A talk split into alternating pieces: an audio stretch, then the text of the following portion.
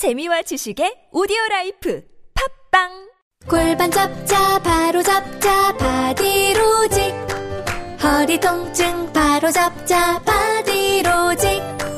몸매 교정 바로 여름에도 잡자, 아시죠? 바디로직. 라이트. 통기성이 좋아서 한여름에도 쾌적. 신축성은 여전해서 내 몸에도 최적. 올여름도 자세가 좋아지는 골반 교정 타이즈. 바디로직. 검색창에 골반 교정 바디로직 라이트 여보, 애들이 우리도 캠핑 가자고 하는데 캠핑용품 너무 비싸. 고릴라 캠핑 가볼까? 중고 캠핑용품도 많고 모든 제품이 다른 매장에 반값도 안 한대. 진짜? 거기 어디 있는데? 전국에 다 있대. 그럼 당장 가보자, 여보. 철수야, 우리도 캠핑 가자. 검색창에 고릴라 캠핑. 웅이 엄마 배가 많이 나왔네 참 웅이 엄마 출산이 언제라고 했지? 9월 중순이요. 잘 됐네 동주민센터에 출생 신고할 때 출산 축하용품 신청도 같이 해 그게 뭐예요? 서울시가 7월부터 아이를 출산한 가정에 10만 원 상당의 출산 축하용품 주고 있거든 네? 모든 가정에요? 아, 그리고 7월부터는 서울시에서 모든 출산 가정에 산후조리 서비스도 지원해 준대. 어, 보건소에 신청해 봐. 게다가 9월부터 아동 수당 10만 원도 준대. 우와, 태어나라기가 복덩이네, 복덩이. 서울시가 우리 아이의 탄생을 함께 축하합니다.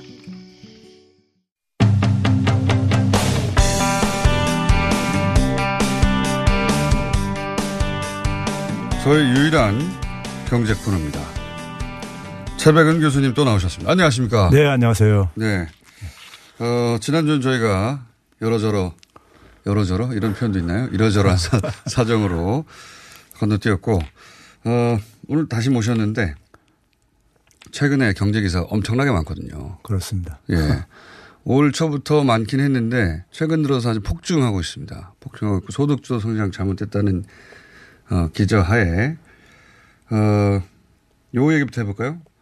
자영업자 최대 위기다. 예. 어, 자영업자 다 죽는다. 특히 음식점 폐업이 90%를 넘는다. 이렇게 기사 제목이 나오면, 어, 그럼 음식점 10개 중에 9개가 문을 닫네? 우리 경제가 끝장났구나. 이런 기분이 드는, 그쵸, 제목들인데 엄청 많이 나왔어요. 그런 기사가. 그걸 경제학자로서 보시면 어떤 생각이 드십니까? 한마디로 사기성 기사죠. 네, 네, 우리 사회가 제가 볼 때는 자신이 지지하지 않는 어떤 정치 집단이 집권을 했을 때 네. 거기에 그걸 반대하기에는 혐오 증세가 굉장히 좀 저는 심각한 것 같아요. 특히 이제 얼- 일부 언론이나 일부 전문가들이 네. 거기에 편승을 해가지고 소위 말하는 가짜 뉴스를 이제 생산해내는 이 문제가 그들이 보는데 건지 그들이 주도하는 건지 잘 모르겠습니다. 뭐, 뭐 저도 모르겠습니다. 예, 이 있는데. 언론이 거의 주도해 나가고 있는 게 아닌가 싶은데. 근데 이- 사기라고 말씀하신 이유는 뭡니까? 이 자영업 폐업률이라는 것은요. 네. 국세청에서 매년 국세 통계 연보라는 걸 발표합니다. 예. 일반 청취자들도 국세청에 들어가게 되면 쉽게 접할 수 있는 자료인데요. 네. 지금 현재 2017년까지 발간을 했어요. 27년. 예. 근데 2017년까지 17년 그 통계 연보가 2016년 자료입니다. 아, 그 박- 박근혜 정부 시절 자료군요. 예. 그러니까 이제 에, 내년 작년 거가 이제 네. 올해 이제 발표가 될 거고요. 좀 있으면요. 발표가 될 건데 그래서 이제 최근에 이제 그러니까 일단 그 발표된 이 구- 저 자영업 폐업률은 네. 박근혜 정부 때 얘기인 것이고요. 기본적으로요. 아, 그것 자체도 일단 잘못된 거네요. 예, 그러니까 그러니까요. 박근혜 2016년 자료를 가져와 가지고 2018년을 때리는 거군요. 예. 뭐 2017년 거도 아니고 2016년 거 가지고 지금 얘기를 하고 있는 것이고요. 음. 거기다가 또 한 가지는 자영업이라는 게 굉장히 많은 이제 국세청에서 이제 개인 사업자로 분류가 되는 이제 네. 이 업종들인데요. 여기서 특히 이제 음식점하고 도소매업, 숙박업 요것만 또 정리를 했어요. 네. 타겟을 거기다 맞췄어요. 네. 최근에 이제 음식점, 도소매업, 그다음에 숙박업이 많이 이제 이렇게 감소하다 보니까는 요 네. 분야에다가 이제 초점을 맞춰 가지고 굉장히 의도적으로 좀 이제 그러니까 통계를 산출한 감이 있고요. 네. 그다음에 제가 이제 들어가서 다시 한번 계산을 해 봤어요. 계산을 네. 해봤더니만은 정확하게 숫자도 그러니까 합산을 잘 못 했더라고요. 아, 그래 숫자 예, 틀렸어요. 숫자도 좀 틀리더라고요. 예. 그래서 에, 이건 뭐 간단하게 산수만 할 줄 알면 들여다보고 계산할 수 있는 것인데 그래서 사실은 이 그 자영업 폐업률은요. 폐업률은 그 박근혜 정부 때나 이명박 정부 때나 심지어 그 이전에 노무현 정부 때나 기본적으로 굉장히 폐업률이 한 80% 이상에서 90% 이상으로 왔다 갔다 하고 그랬었습니다. 그러니까 이게 뭐 어제 업종, 업종의 특징이군요. 예, 어제 오늘 얘기가 아니고 제가 일전에 말씀드렸듯이 고용원이 없는 자영업자들, 가족노동력 가지고 하는 자영업자들이 굉장히 영세하다 보니까는 예. 이 가게들의 소득이 그러니까 정치하면서 가게의 소비 지출이 이제 그러니까는 늘지 않다 보니까는 이 매출 감소에 직격탄을 맞고 음. 있는 거죠. 자영업자들이요. 예를 들면 동네 조그만 식당들 같은 경우에 예. 가족끼리 조금 쉽게 열었다가 예.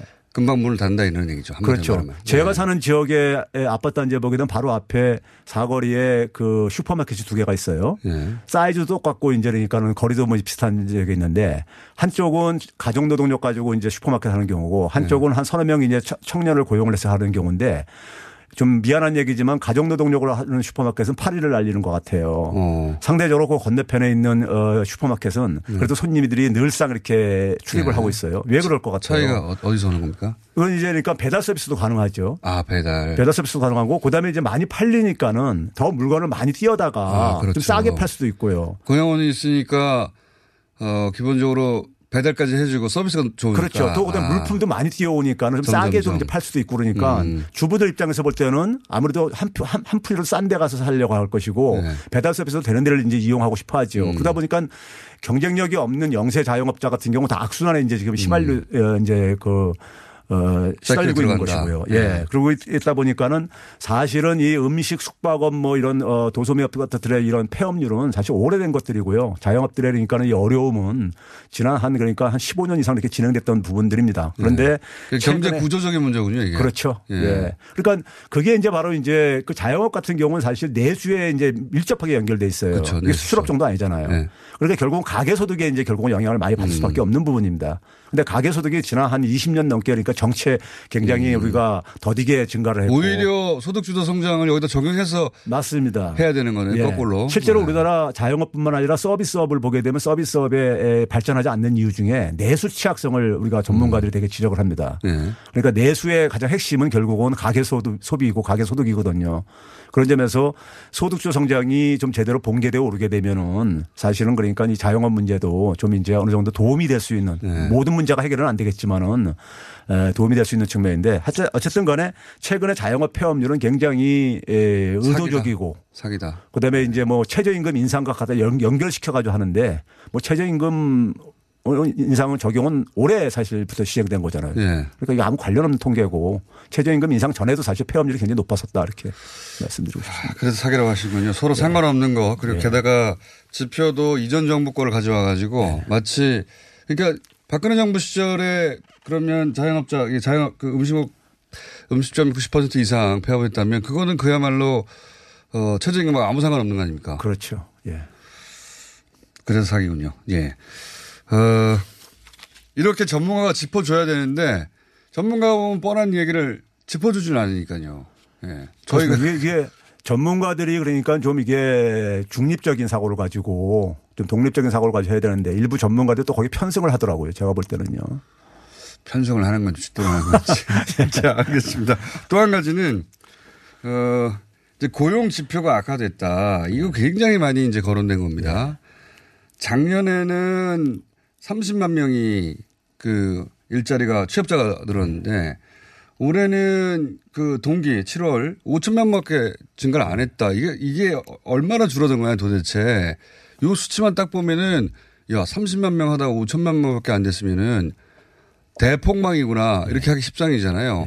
여기도 어, 숨어 있는 통계의 장난이 있더라고요. 예. 맞습니다. 그 이 부분도 사실은 일반인들보다 전문가들이 더 앞서서 설쳐면서 이걸 또 또 좀 과대 포장을 하더라고요. 네. 근데 우리가 사실 경제학에서 경제 원론 부분에 보게 되면요. 고용 지표와 관련해서 가장 많이 사용하는 게 이제 실업률, 예. 그다음에 이제 고용률, 예, 이걸 고용률. 쪽을 보게 됩니다. 근데 실업률 같은 경우는 이제 우리가 아, 현실적인 그러니까 그 고용 상태를 제대로 반영을 못 해주다 보니까 우리나라 지금 실업률이 7월 달 기준 3.7%거든요. 네. 거의 완전 고용 수준입니다. 네. 우리가 완전 고용 수준이 0% 실업률이 아니라 그러니까 우리가 구조적인 실업률, 그러니까 산업 구조가 바뀌면서 생기는 네. 어쩔 수 수 없는 실업자라든가 네.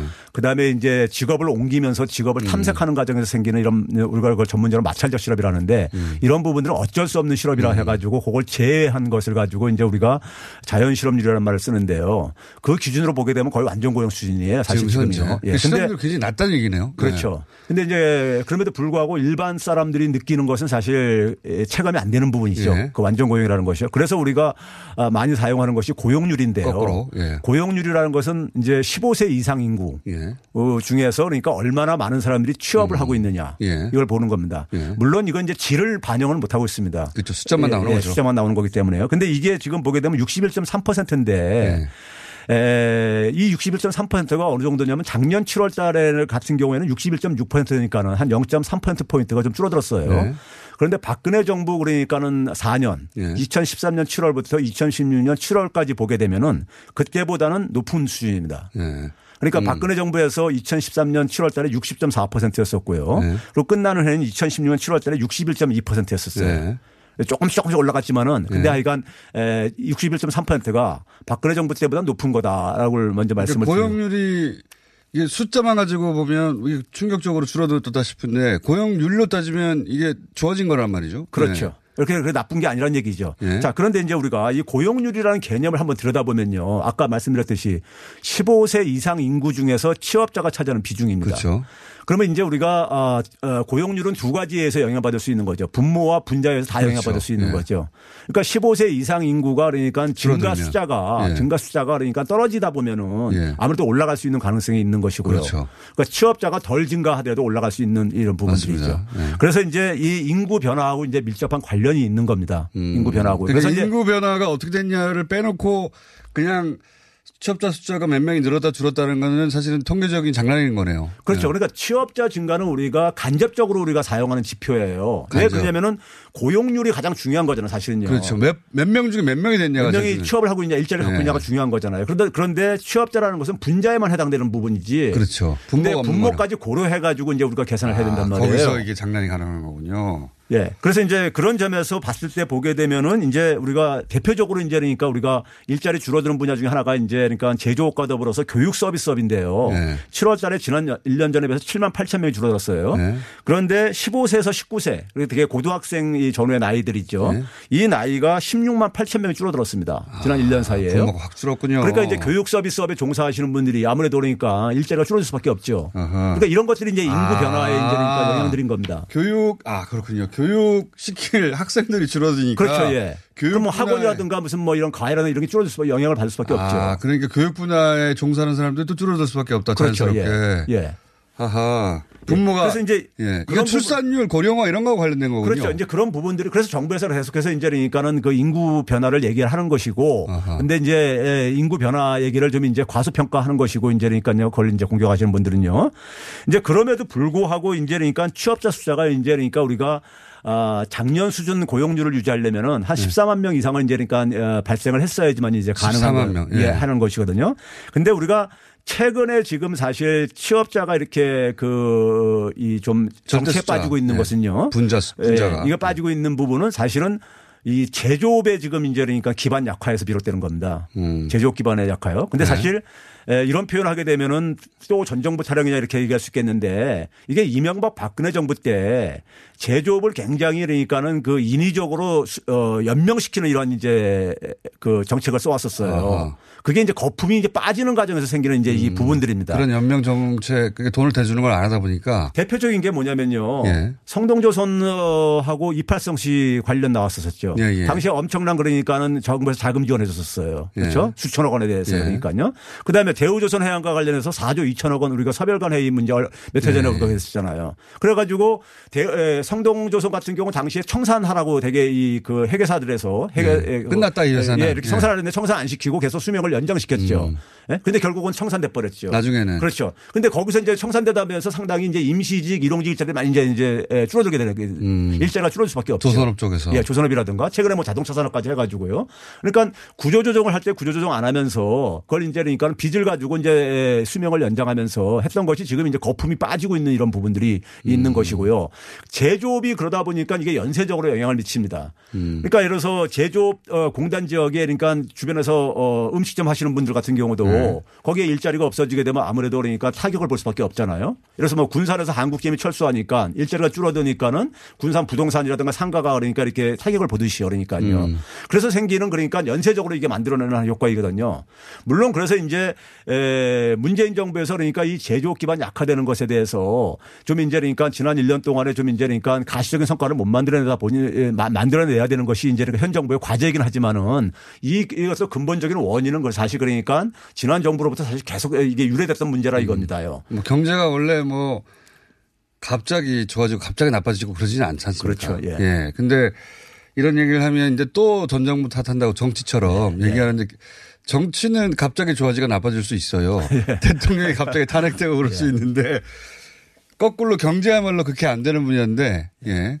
이런 얘기를 하면 자꾸 이제 어, 이전 정부 탓을 한다고 하는데 예. 이 전문가가 보기에는 아니 이전 정부에 발생한 이 일이 효과가 나타나는 걸 어떻게 하느냐 이, 이 말씀인 거죠. 그렇죠. 그 부분인 거고 그래서 이제 사실 전 정부도 이 문제를 해결을 못했던 거예요. 그러니까요. 전 정부도요. 떠넘기는 거네요. 그렇죠. 예. 계속해서 다른. 정, 다음 정권 떠넘, 떠넘기는 식으로 이렇게 해왔던 것인데 이 부분은 사실 그러니까 여야가 이렇게 지금 야당이 집권을 하더라도 이 문제로부터 자유롭지 못합니다. 음. 그러니까 산업 생태계를 좀 이제 활력을 만드는 문제죠. 그러니까 우리가 제조업이 주력 산업이고 대기업들의 주력 사업인데 이걸 이제 이게 기반이 약화되어지면서 새로운 출구를 만들어내야 되는 문제는 국가적인 과제인 거죠.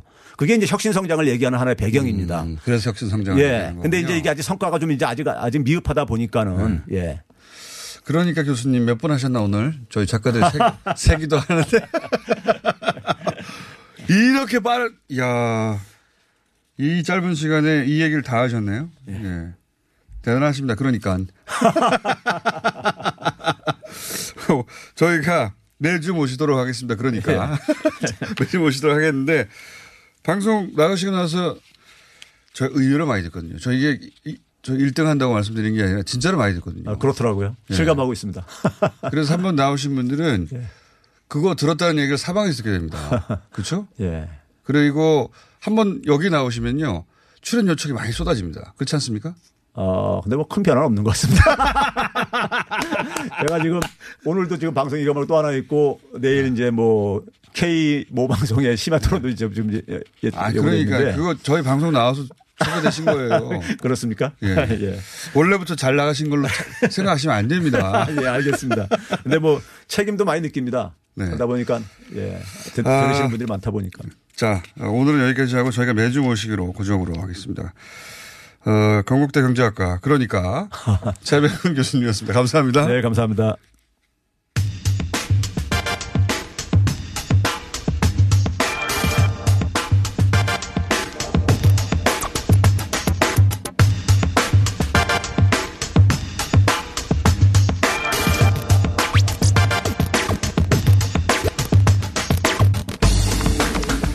어제 문재인은 공산주의다 어, 라는 주장을 했던 고영주 전 방송문화진흥회 이사장 1심 재판이 어, 고영주 전 이사장에게 무죄 선고를 내리면서 끝이 났습니다. 어, 이 사안에 대해서 꼭 할 말이 있다고 하시는 분 박범계 의원 연결됐습니다. 안녕하십니까? 네, 안녕하세요. 네.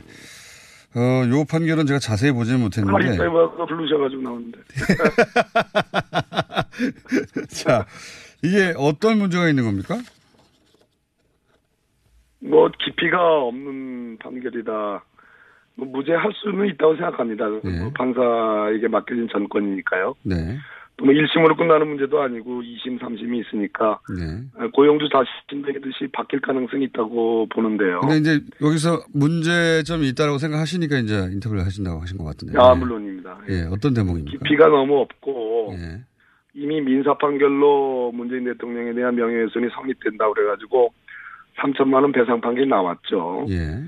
예, 민사와 형사는 좀 다르긴 하지만 예. 이 선례가 있기 때문에 예, 적어도 무죄를 하려면 아주 깊이 있는 철학적 고뇌나 음.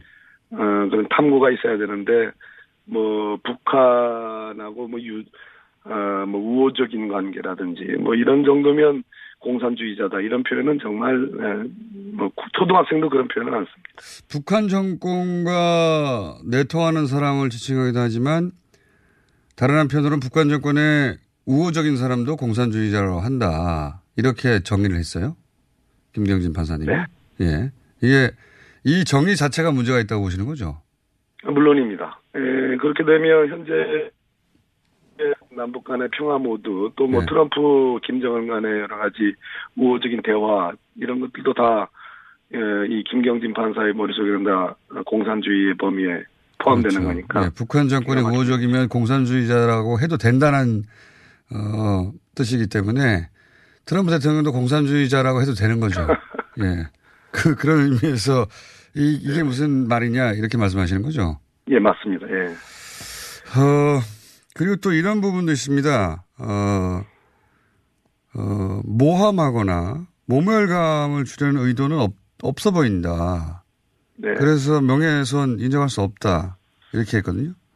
그러니까 처음부터 고 영주 이사한테 면죄부를 주기 위해서 아, 일종의 그 어떤 프레임을 만들어 놓은 것 같은데요. 네. 그 김경진 판사가 공산주의에 대해서 어, 일단 연구한 흔적이 없어 보이고요. 더욱 중요한 것은 그 고영주란 사람이 에, 평생을 공안 검사로 어, 대검 공안 기획관을 지낸 사람으로서 그러니까 처벌을 위한 공산주의 형식 논리에 대해서 가장 전문가에 해당하는 사람입니다.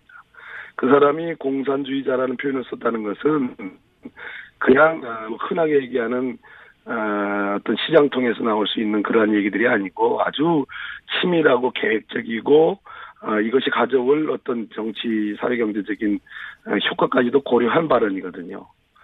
그 부분에 대한 판사의 이해나 아, 이것을 어떻게 이것이 일반 국민들에게 어떻게 부정적 영향을 미칠 것인가에 대해서는 전혀 고뇌한 흔적이 없어 좀 창피하다는 느낌이 들었습니다. 판사 출신으로서 아, 이 문제가 많다고 생각하시, 하셔서 이제 인터뷰를 하시는 거네요. 전, 전반적으로 네네. 보니까. 그, 북한 정권의 유화 정책을 편 사람들은 사실, 어, 많습니다.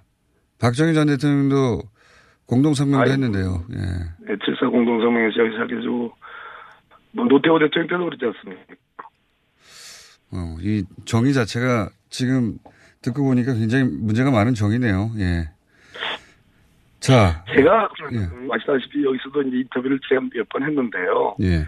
사법농단이 벌어지고 있고 사법농단은 법원 의원님, 지금 전화 연결이 좀, 좀 좋지가 않거든요. 의원님, 전화를 끊고 다시 연결해야 될 것 같습니다. 여보세요? 네. 다시 연결해 주시고요. 예. 저희가 잠시 어제 있었던 문재인 대통령을 공산주의자라고 한 고영주 전 방송문화진흥회 이사장 1심 판결 무죄 선고에 대해서 잠시 다루고 있습니다. 네. 여기서 이제 지적하신 포인트는 북한 정권의 유화 정책을 펴는 사람을 공산주의라고 해도 된다. 예. 그런 판결이어서, 어, 그 상대가 문재인 대통령인 걸 떠나서 이 판결이 문제가 있다. 라는 지적을 법검계 판사 출신인 박범계 의원이 하고 있는 와중에 전화 연결이 안 좋아서 끊어졌습니다. 어, 두 번째로는 어, 그게 의도가 없다. 예. 고의가 없다. 하는 부분까지 했고요. 마지막으로 한 가지만 여쭤보겠습니다, 의원님. 네네. 예. 여기서 또 보면 사실 이 어, 사실관계가 틀린 이야기들도 했단 말이죠. 예. 뭐 불임 사건 변호인이라는 건 완전히 틀린 허위 예. 사실이죠. 그리고 어 민- 민정수석 때 검찰 인사의 불이익을 받았다 본인이 뭐 등등 여러 가지 주장을 했는데 그게 이 전혀 입증이 안 되거나 사실관계가 틀린 이야기인데 그것도 어 이런 허위 사실로 인해서 피해를 봤다고 보기 어렵다. 그러니까 아무것도 잘못한 게 없어요, 그죠? 네 그렇습니다. 예.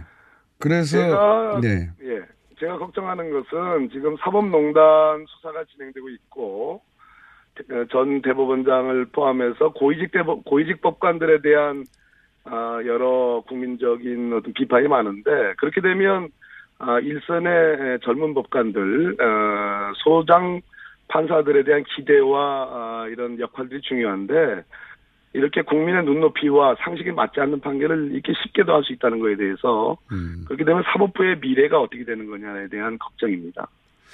알겠습니다. 오늘 여기까지만 짧게 듣겠습니다. 네. 네, 그러겠습니다. 오늘 말씀 감사합니다. 네. 박범계 의원이었습니다. 오늘 녹음 끝나고 한 잔? 술 끊는다며 술 끊겠다는 결심들 많이 하시는데요. 네. 쓸데없는 짓 하지 마시고요. 네, 술 친구미 있잖아요. 아니 다들 술자리만 있으면 오라고 난리잖아. 술친금 들고 가야지. 술친금을 그렇게 퍼주니까 부르지. 술친금이 있어야 술자리가 오래 간단 말이야. 내 친구들이 전부 다 술친금 인정했어. 오빠도 한 잔 콜? 그렇다면 가지야. 네이버에 술친금을 검색하세요. 멀쩡합니다. 오빠, 오빠한테서 매력적인 향기가 나는데? 어, 역시 박지희. 한 방에 알아보는구만. 헤이브로 올인원 파워바로 샤워하고 왔지? 아, 이 오빠 여자들이 좋아하는 건 어떻게 알고? 확실히 헤이브로 올인원 파워바 쓰는 사람 옆에 가면 뭔가 다른 느낌이 있어. 은은한 향기가 나면서 아, 또 섹시해 보이기도 하고. 그래서 이 오빠가 쓰는 거 아니겠니? 박지희가 추천하는 올인원 향수 비누. 지금 포털에 헤이브로 검색하세요.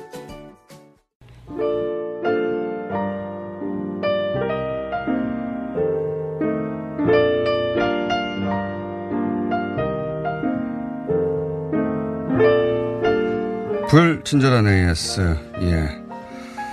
아, 문자 많이 왔네요, 오늘. 남가요. 예. 오랜만에 나오셔가지고, 관련 문자가 엄청 많이 왔습니다. 어, 요 문자가 눈에 띕니다. 나 의원님, 우 의원님, 어쩌면 우리 부부 싸울 때가 이렇게 똑같아요?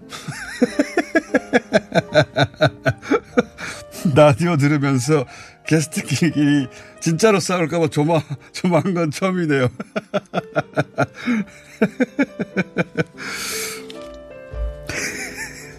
그, 기타 등등 불친절한 AS 엄청 많이 왔습니다. 어, 그리고 아시안 게임 끝나면 최영수 감독님 꼭 출연시켜주세요. 해설이 너무 불안하고 너무 재밌고 오디오도 작고 비고 이런 해설은 처음입니다. 그렇죠? 그렇지 않아도 제가 어제 최영수 감독님하고 통화했습니다. 아시안 게임 끝나면 나오시는 걸로 다 얘기 됐어요. 네. 여기까지 하겠습니다.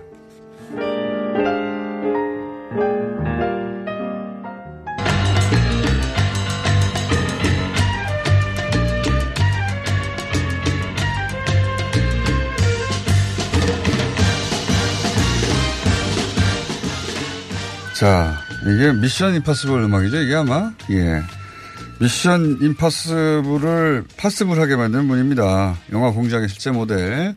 지난주에 대박 반응이었습니다. 국가안전기획부 특수공작원 출신 공작 실제 모델 흑금성 박채수 씨 오늘 나오셨습니다. 안녕하십니까? 예. 안녕하십니까? 지난주에 에, 저희 방송 처음 나오셨잖아요. 예. 네.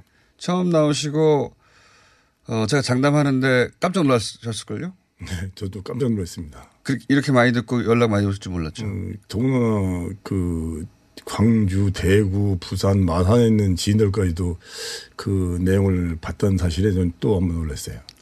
이게 이제 서울 방송인데 예. 인터넷으로 다 확인을 하시거든요. 예. 깜짝 놀라셨죠? 깜짝 두 번 했습니다. 라디오인데 저희가 TV에 나오시는 것보다 훨씬 더. 어, 이 정도 파급이 있는지는 몰랐습니다. 그렇죠? 예. 예. 앞으로 더 많이 나와야 되겠다 생각하셨죠? 그, 이제, 반응을 보고. 반응은 이미 보셨지 않습니까? 자, 아, 지난주에 그 1억 달러. 예. 1억 달러 주고 97년 대선 직전에 어, 휴전선에서 어, 전면전에 준하는 정도의 도발을 해달라고 어, 그런 거래를 오가는데 선생님이 거기서 그걸 막으셨다는 이야기. 그러니까 우리가 그 전까지는 그냥 총좀 쏴달라 정도로 알았는데 그게 아니라 전쟁에 준하는 상황을 만들어 달라고 했다. 예. 그, 그럼 직접 그 한가운데 계셨으니까. 예. 그리고 마지막으로 하시다가 시간이 끊어진 이야기, 이야기가 뭐냐면, 어, 김정일 위원장. 네.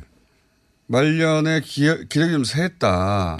예. 굉장히 뭐랄까 판단력이나 결단력이 뛰어난 어, 사람으로 이해하고 있었고 그렇게 겪었는데 말년에는 좀 기력이 상한 게 느껴졌다. 요 말씀 하시다가 끊어졌어요. 그 말씀 하시고 오늘 주제로 넘어가죠. 마무리하자면. 아마도 그 전까지는 예. 국내 문제는 장석택 부장이 모든 예. 걸 도맡아 했고 80%를 걸렸다고 이렇게 직접 아. 얘기를 하더라고요. 예.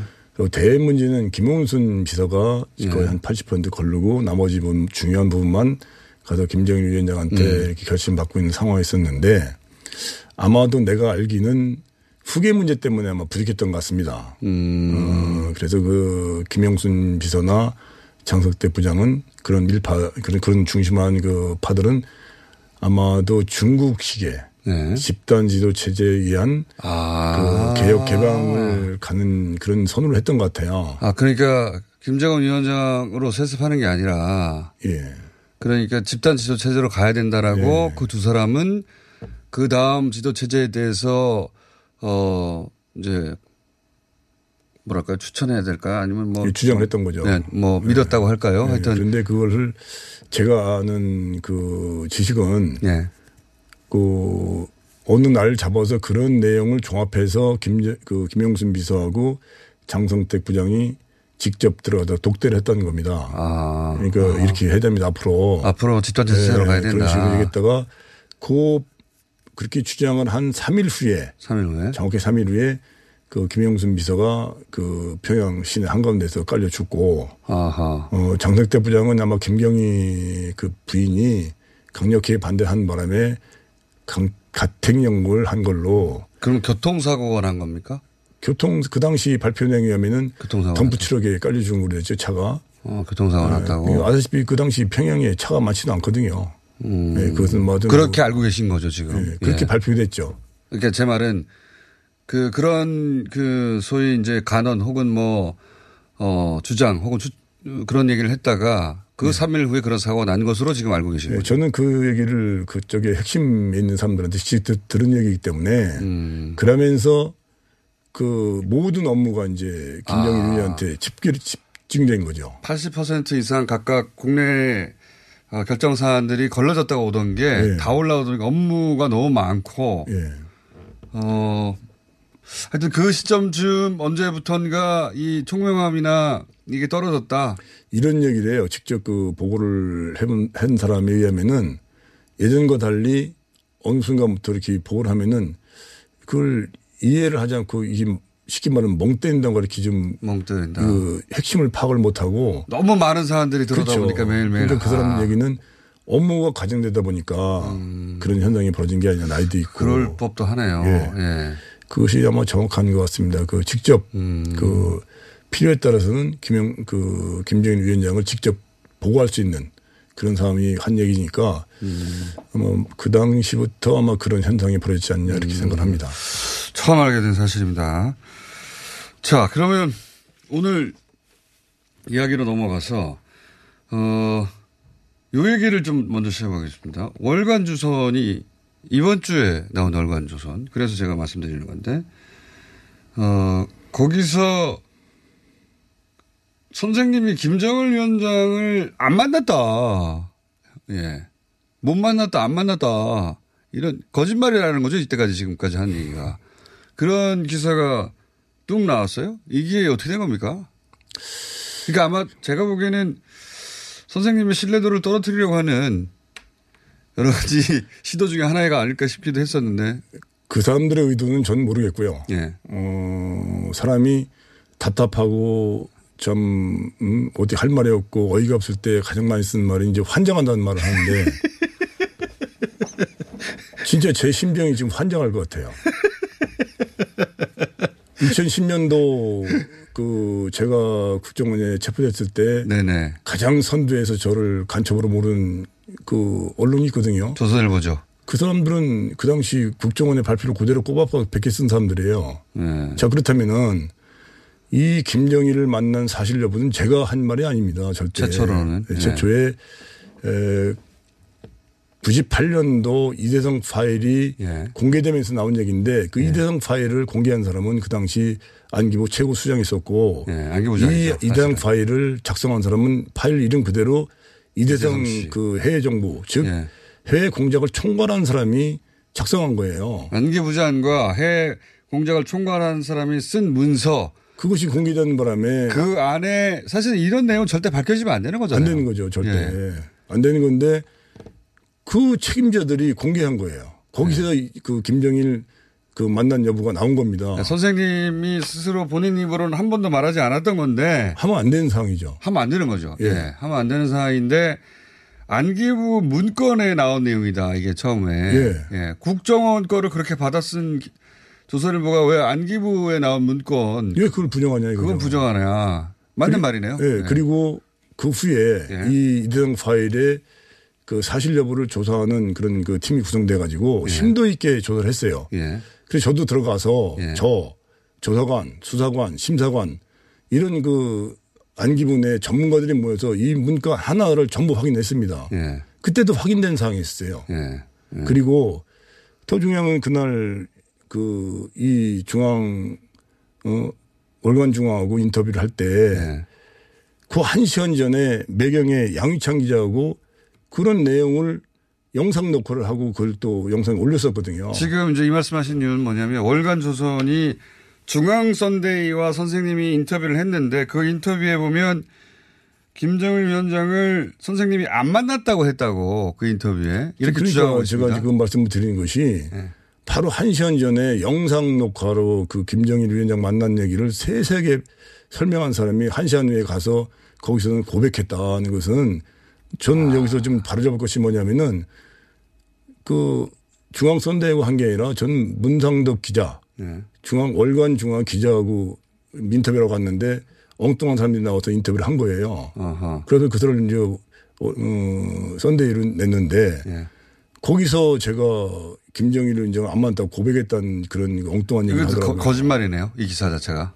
아, 그러니까 왜 그런 말을 썼는지 저는 모르겠어요. 뭐, 녹취, 있다. 녹취 있으면 공개하면 됩니다. 음. 다만 그때 얘기한 것이 그 당시도 김정일 위원장 만난 얘기를 했어요. 네. 구체적으로 하고 그러면 나한테 묻더라고요. 그러면 갈 때마다 김정일 만나느냐? 그건 아니다. 네. 아. 네.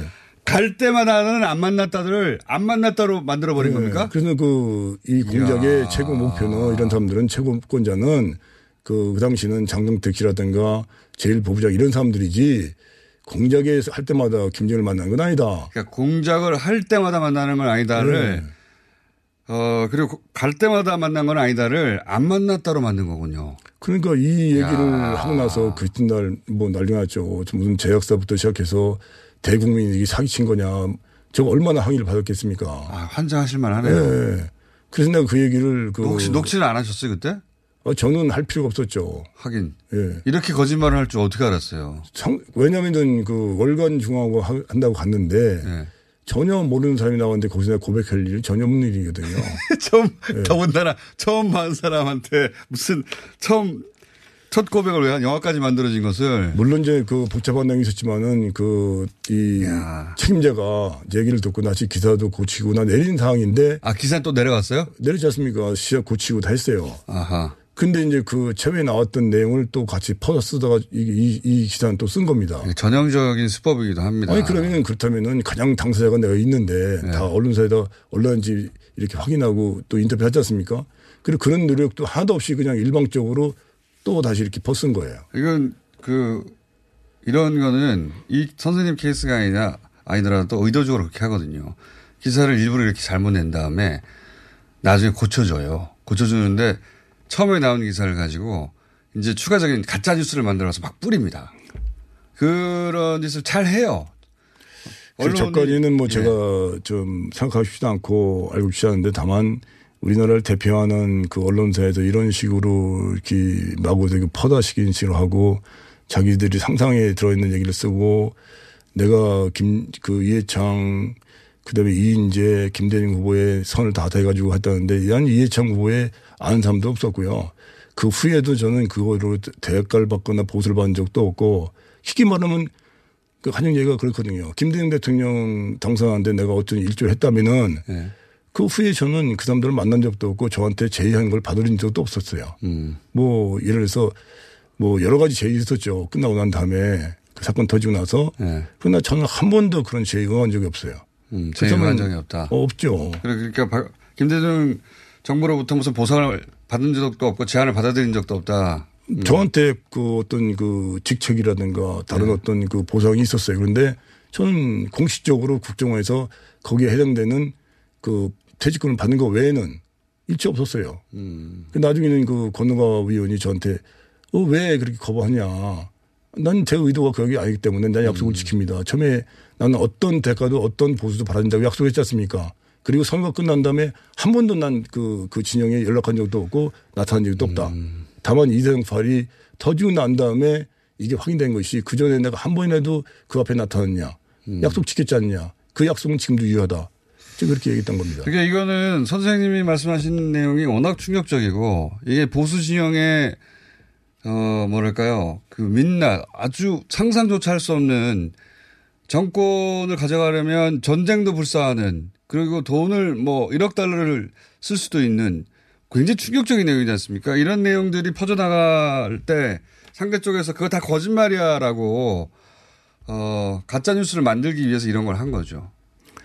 비단 의도는 97년 그 선거뿐만 아니라 96년도에도 똑같은 북에다 요구를 했거든요. 근데 예. 북에도 그 만만치 않았습니까? 그러니까 그 요구를 다 들으지 않고 신용만 내준 거죠. 일기 중대만 가서 그냥 아. 폰만 적어준. 그리고 이제 조선일보가 한때는 우리나라를 대표하는 신문이기도 했습니다. 한때. 요즘은 아닙니다. 자, 그리고 제가 이거 하나, 아, 시간이 벌써 이 얘기 하다가 거의 다 됐네요. 이거 하나만 여쭤볼게요. 제가 인터뷰 하신 것 중에 이걸 굉장히 깜짝 놀랄 대목으로 어, 제가 봤는데 뭐냐면 한미 합동 공작대에서 일한 적이 있으면서요. 예. 처음 듣는 제목들 많습니다. 공작대, 뭐, 특수 공작원. 근데 거기서 일을 하셨는데 미국 정보 요원들과 함께 어, 북핵에 관한 정보를 수집했었는데, 그쵸? 예. 그렇게 나오고 있습니다. 어, 그런데 그 요 대목, 그 한미 합동 공작대에 3년 근무하면서 한국 각계각층 저명 인사 380명이 북, 미국의 공작에 도움을 주고 있더라. 이거 굉장히 충격적이거든요. 이거 내용이 뭡니까? 간단하게만 말씀해 주시면 시간이 별로 안 남아가지고. 음. 다음 주에 흥미진진한 얘기 하시면 되거든요. 오늘, 오늘은 맛배기만 보여주십시오. 저도 우연한 게그 얘기 들었는데 그 전임자 그러니까 예. 그 SSA의 선임 그 공작관이 그 떠나면서 저한테 들려준 얘기예요. 한국 사람들 정신 차리십시오. 그러면서 이제 미국 쪽에 예, 미국 책임자가 나가면서 미국 책임자가 나가면서 이제 다 저한테, 끝나고 임기를 예. 선생님한테 한국 사람들 채- 정신 차려야. 그 사람이 한국계 미국인입니다. 아. 네살 때 미국 이민 가서 그쪽 분야에 이제 픽업돼 가지고 한국. 책임자로 있다 가는 사람인데 그런 사람들 저도 그런 그- 사람들 접촉 받아본 적 예, 있습니다. 그 사람 그 일단을 얘기를 하더라고요. 아. 그 예를 저한테 네. 예를 들어 청와대에 관련된 얘기, 기무사에 관련된 얘기하면서 어, 이 정도로 자기들이 세밀히 파악을 하고 있다. 그것은 내부의 그 내부자가 제공하지 않으면 절대 알 수 없는 내용이거든요. 기무사요? 해당됩니다. 예. 청와대 기무사 그래서- 1급 비밀을 예, 깜짝 놀랐어요. 그래서 그 후에 그 미국 측에 협조가 나고 그걸 개인적으로 이제 파악을 하기 시작했죠. 어, 그 다음 이제 한 45년 동안 그쪽에 있었기 때문에 네. 잘 알고, 알고 있더라고요. 그래서 저하고 이제 의기투합돼 가지고 쭉 파악해낸 게 정확하게 그 당시 마지막까지 한 것이 사게 386명을 확인했는데 이 사람들이 공통적으로 미국 시민권을 가지고 있더라고요. 아하. 예. 근데 이 사람들이 군사 한국에서 일하고 있는데 예. 한국 사람이에요. 한국 사람들. 한국, 사람인데 미- 동시에 미국 시민권을 가지고 있더라. 예, 그러니까 정치, 경제, 문화, 군사 하다못해 체육계, 가요계까지 그 있더라고요. 그 사람들이. 체육계 가요계요? 가요계까지 다 있어. 막나 있어요. 근데 그 사람들이 다 그 분야에 지도급에 있는 사람들이에요. 어, 그 분야에서 잘 예, 나가는 분들. 예. 그래서 그것을 내가 여루에 보고를 했더니 화를 내더라고요. 쓸데없는 짓 하고 너 내 보고, 보고 한 게 아니다. 앞으로 이를 손 떼라고. 그다음부터는 손을 떼고 관심을 안 가졌죠. 386명까지 확인. 386명까지 제가 그 파악을 했었습니다. 실제 활동하고 있다는 것은. 예, 아니 근데 그것이 이제 제 남대로 확인한 게 예. 근데 공통적으로 미국에 가지도 않은 사람들이 미국 시민권을 가지고 있어요. 아. 그러니까 미국 시민권자인 걸 모르는 거군요. 다른 사람들은. 모- 모르죠. 근데 그게 공작입니다. 그러니까 바로 미국도 법과 원칙을 철저하게 지키는 미국도 국가 이익을 위해서는 그런 불법적인 일을 하는 거죠. 불법적으로 그 시민권을 교포 출신이 아니라 예. 그냥 한국에서 쭉 살았던 사람이고 한국 국민들이요. 한국 국민인데 그런데 알고 보니까 어, 미국 시민권자로 등록되어 있는 기록이 있는 그러니까 다른 사람은 알 수가 없겠네요, 당연히. 없죠. 미국 교민 보통 뭐 교포 이세나 이럴 때 이런 문제가 부딪히는데 그게 아, 한국에서만 살았는데도 미국 시민권자가 된 사람들이 있고 그런 사람들 중에 분야를 망라하고 막론하고 386명까지 확인하신 제가 미국- 볼 야, 때는 그. 밑배 이상이 있을 거라고 저 판단하는데요. 아마도 그 후에 이제 예. 그 후에 언론이 내리면서 시제된 말이 그 까만 머리 미군이라는 말 많이 나오지 않습니까? 그쵸, 검은 머리 그 저는 그걸 지칭한 말로 저는 이해를 하고 있거든요. 야, 다음 주에 다시 하겠습니다. 흑금성 박채서 선생님이었습니다. 감사합니다. 안녕!